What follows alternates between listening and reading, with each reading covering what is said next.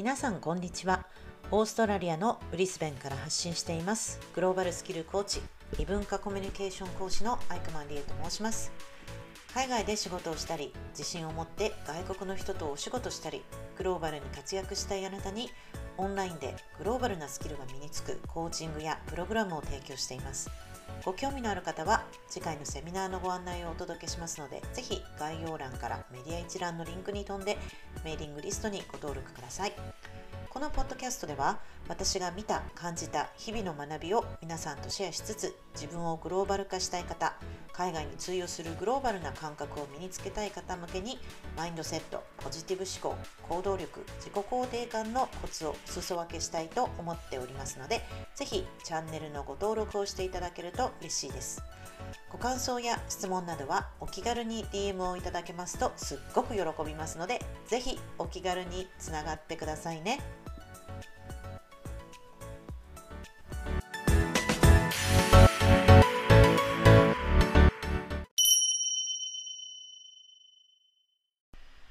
はい、えー、こんにちは。今日もですね、えー、ポッドキャスト1週間に1回の配信になってしまいました。しまいましたっていうか、あのね、週1回ウィークリー配信に、えー、してですね、まあ、やっぱり、あの、ちょっと前までね、2日、3日に一遍話していたペースに比べると、うーん、1週間に1回って結構少ないな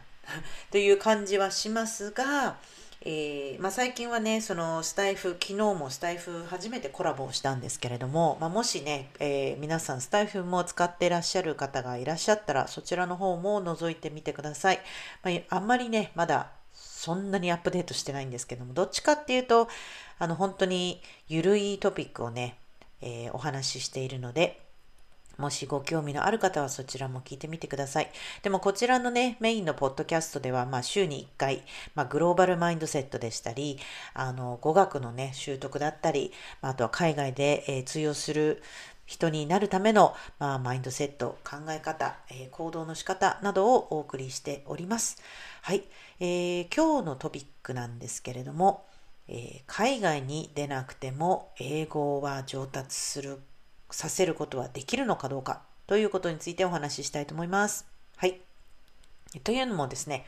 まあ私がやっているあのグローバル、グローバルスキルプログラムっていうのは、あの、まあ最近でこそね、えー、オンラインに対応するようになってきて、うん。で、まあ私が今本当に近年やっぱり思うのは、私自身ずっと留学とかしてね、実際留学をしたり海外就職をしたりまあその経験から語学も上達したとは思うんですけれどもでも本当にねなんで私がグローバルスキルコーチとか、まあ、異文化コミュニケーション講師はま別別なんですけれどもなんでこういうグローバルスキルのプログラムをやるかというと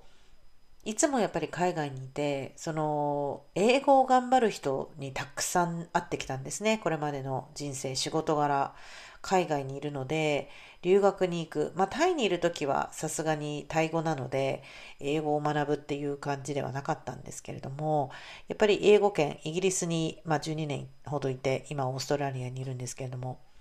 大体皆さん、こう、留学で、海外に行くってことが多いと思いますし、あの、言葉をね、本場で学びたいっていうのがあると思うんですよね。でも実際確かに行っちゃえばそういう環境になるから話さ話さざるを得ないとは思うんですけれども、でも私が思うに、今の時代って本当に10年、20年前、私たちが、ま、私がね、まだ若かった頃って、インターネットもまあまあ、やっとこ出てきたぐらいの時期だったんですね。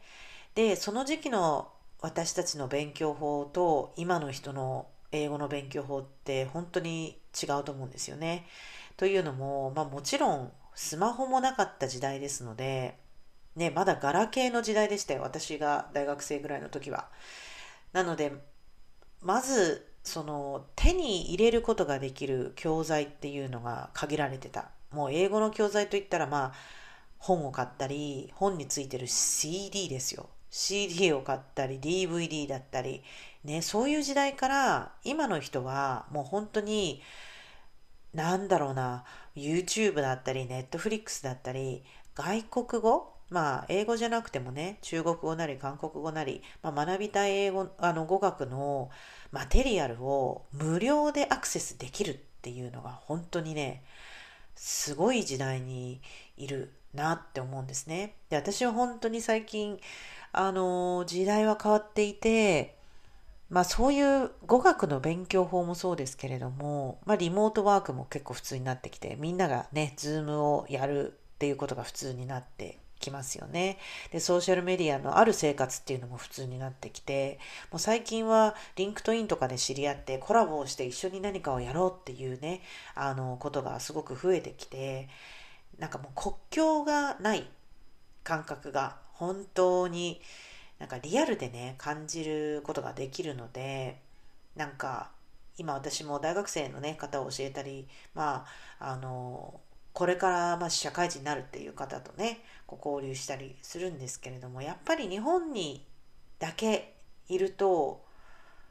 どれほど日本が普通他のね国となんかやることが違ったりあのななんて言うんでしょうちょっと違う部分があるんですよ。例えば就職活動だったり、えー、な、なんだろう、こう、大人の考え方だったり、まあ、日本で当たり前って思ってることが結構海外に出ると、へえ、それが当たり前じゃないんだっていうことにまず気づくんですよね。で話はずれましたけれども、まあ、今の時代、そう、あのすごくね、勉強も外国語がすごくこう身近になった今、まあ、わざわざ海外出なくても本気でその気になればね日本にいながら英語は上達することができると思うんですよ。私は実際そういうプログラムもやっていますしなんかまあ皆さんにね今英語をもし勉強していらっしゃる方がいらっしゃるんであれば英語も大事なんですけれどもあとマインドセットなんで私がそのうん海外異文化理解とかね、をしているかっていうと、言葉だけできても通じないことが多々あるんですよね。で、私の場合そうだったんですよ。海外で、まあ、英語ができればね、でも英語だけじゃないところでたくさん辛いことがあったんですね。やっぱり、例えばイギリスの場合だと、そのサーカズムといって、実際に英語のこの文面通りに言わないっていうことがあったり、まあ、ジョークにしてもそうですけれども、Oh, that sounds interesting って言うじゃないですか。ね、あ、interesting だからいいいいことなのかなと思いきや、それは実は全然反対の意味とかね、よくあるんですよね。で、そういうなんかもう一歩踏み込んだあのコミュニケーションになると、まあ結構そのノンネイティブの私たちにとっては難しい、ついていくのが難しいと。まあ、それが仕事が絡んでたり、あとはね、こう、仕事以外のプライベートの友達を作ったりっていうレベルでも結構大変だなとは思うんですよね。そう。なので、まあ、何を言おうとしていたかというとですね、今の時代は本当に本気になれば、外国語、英語の習得とか、ね、あの、すごくすごくやりやすくなったっていうことをちょっとシェアしたいなって思っていてまあなんだろう勉強のスタイル自体も変わりましたよね。今でこそ本当にアプリとかいろいろあって、英語を練習したり、ネイティブの人と簡単にね、練習することができるようになったので、まそういうのを活用したり、クラブハウスだってそうですけれども、あのやっぱり自分をそういう環境に身を置くっていうのはすごく大事だなって思うんですね。うん。だから日本にいながらでもやっぱり自分が頭の中で英語で考えたり、まあ中国語だったり、まあ外国語をね、考えるっていうのは結局留学もそうですよ。留学行ったからといって逆に言葉が喋れるっていうわけでもないので、留学してて、まあもしね、まだ留学されたことのない方が、あの、このポッドキャストをあの聞いていただいているようであれば、実際にね留学してもその人の生活スタイルによってそれが例えば日本人の多いエリアとか場所に住むとやっぱり最初は心細いから日本人とこうね、あの、お付き合いしたくなりますよね。あ、これどうすればいいの？ここってどうなってる？もちろん、あの、人に聞く、日本人のね、こう、つながりに聞くのは、手っ取り早いかもしれないし、心地いいかもしれないんですよ。でもそこがやっぱりぐっとこらえて、異文化に行った時に、この限られた時間ね、1年だったり2年だったり、それが留学とかワーホリとか、まあいろんな状況がありますけれども、限られた時間で海外に行けるっていうのはそれをやっぱりこうアプリシエイトしてマックスマムね2年だったら2年1年だったら1年はっきり言って英語のために費やすのはもったいないと思うんですよね。だからあのいつも私これはこう海外に行く皆さんに言うんですけれども英語は自分の国でやって本当にその国でしかできないこと。でその国でできる例えばねあの趣味が写真だったりとかメイクだったりまあいろんな趣味あるかと思いますけれどもそれのつながりで例えば実際現地のねあのそういうこうコミュニティに行ってみるとかイベントに参加してみるとかそうした方がすごく楽しいですしなんかこう自分の興味に沿ってるからこう頭に入ってくるんですよね。で言葉もねそんなにすごく喋れなくてもいや私そういうなんなんて言うんだろう体験をしていたのは私小さい時、まあ、母が台湾の人なのでよく台湾のいとこにね夏休みになると、まあ、おばあちゃん台湾のおばあちゃんに会いにでいとこのお家に泊まってたので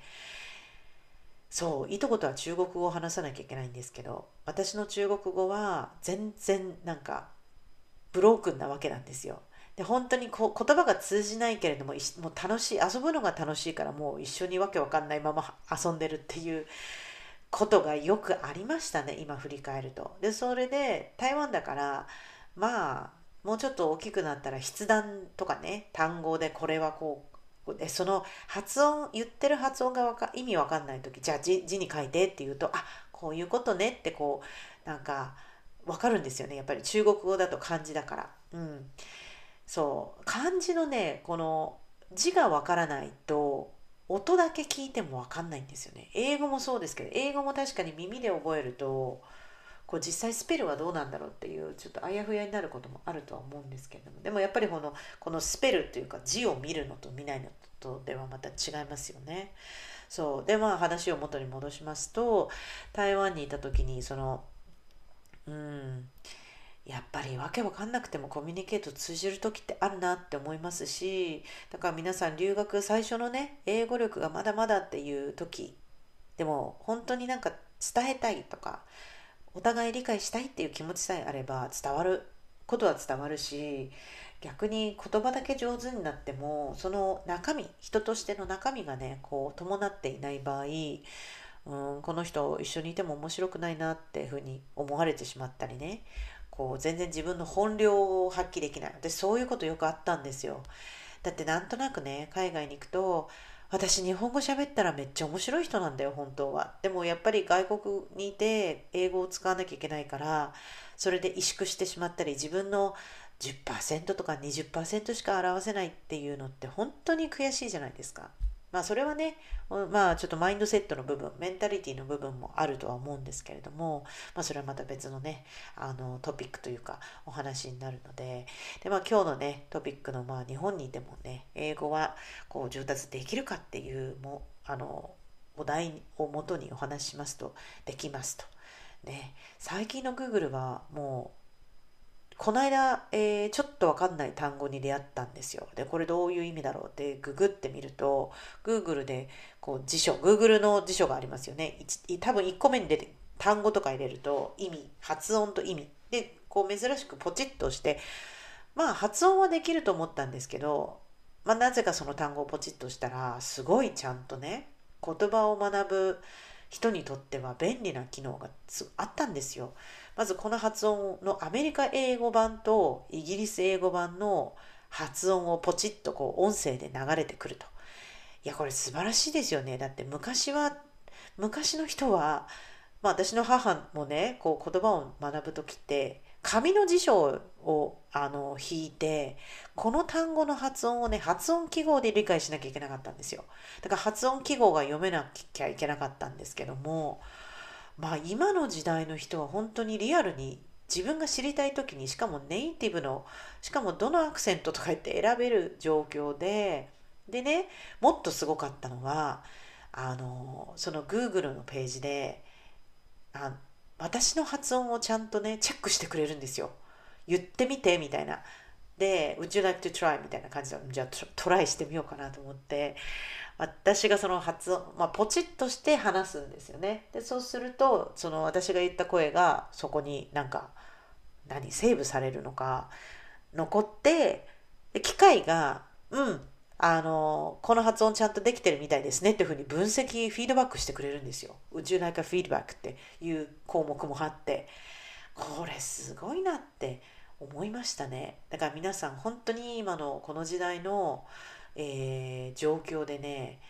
英語の勉強ってもう参考書の勉強はもうやめましょう。もうちょっとインタラクティブなこう何て言うんでしょう、えー、勉強法をすれば耳でねいろいろ覚えたりこうあとは発音のアウトプットもね練習できると思うので是非やってみてください。ということであのもしね私のプログラムですとかコーチングに興味のある方は是非あの概要欄をご覧いただいてですねあの、まあ、もしくは DM をいただけましたら詳細の方をお送りいたします。ということで今日もポッドキャストをお聞きいただきましてありがとうございました。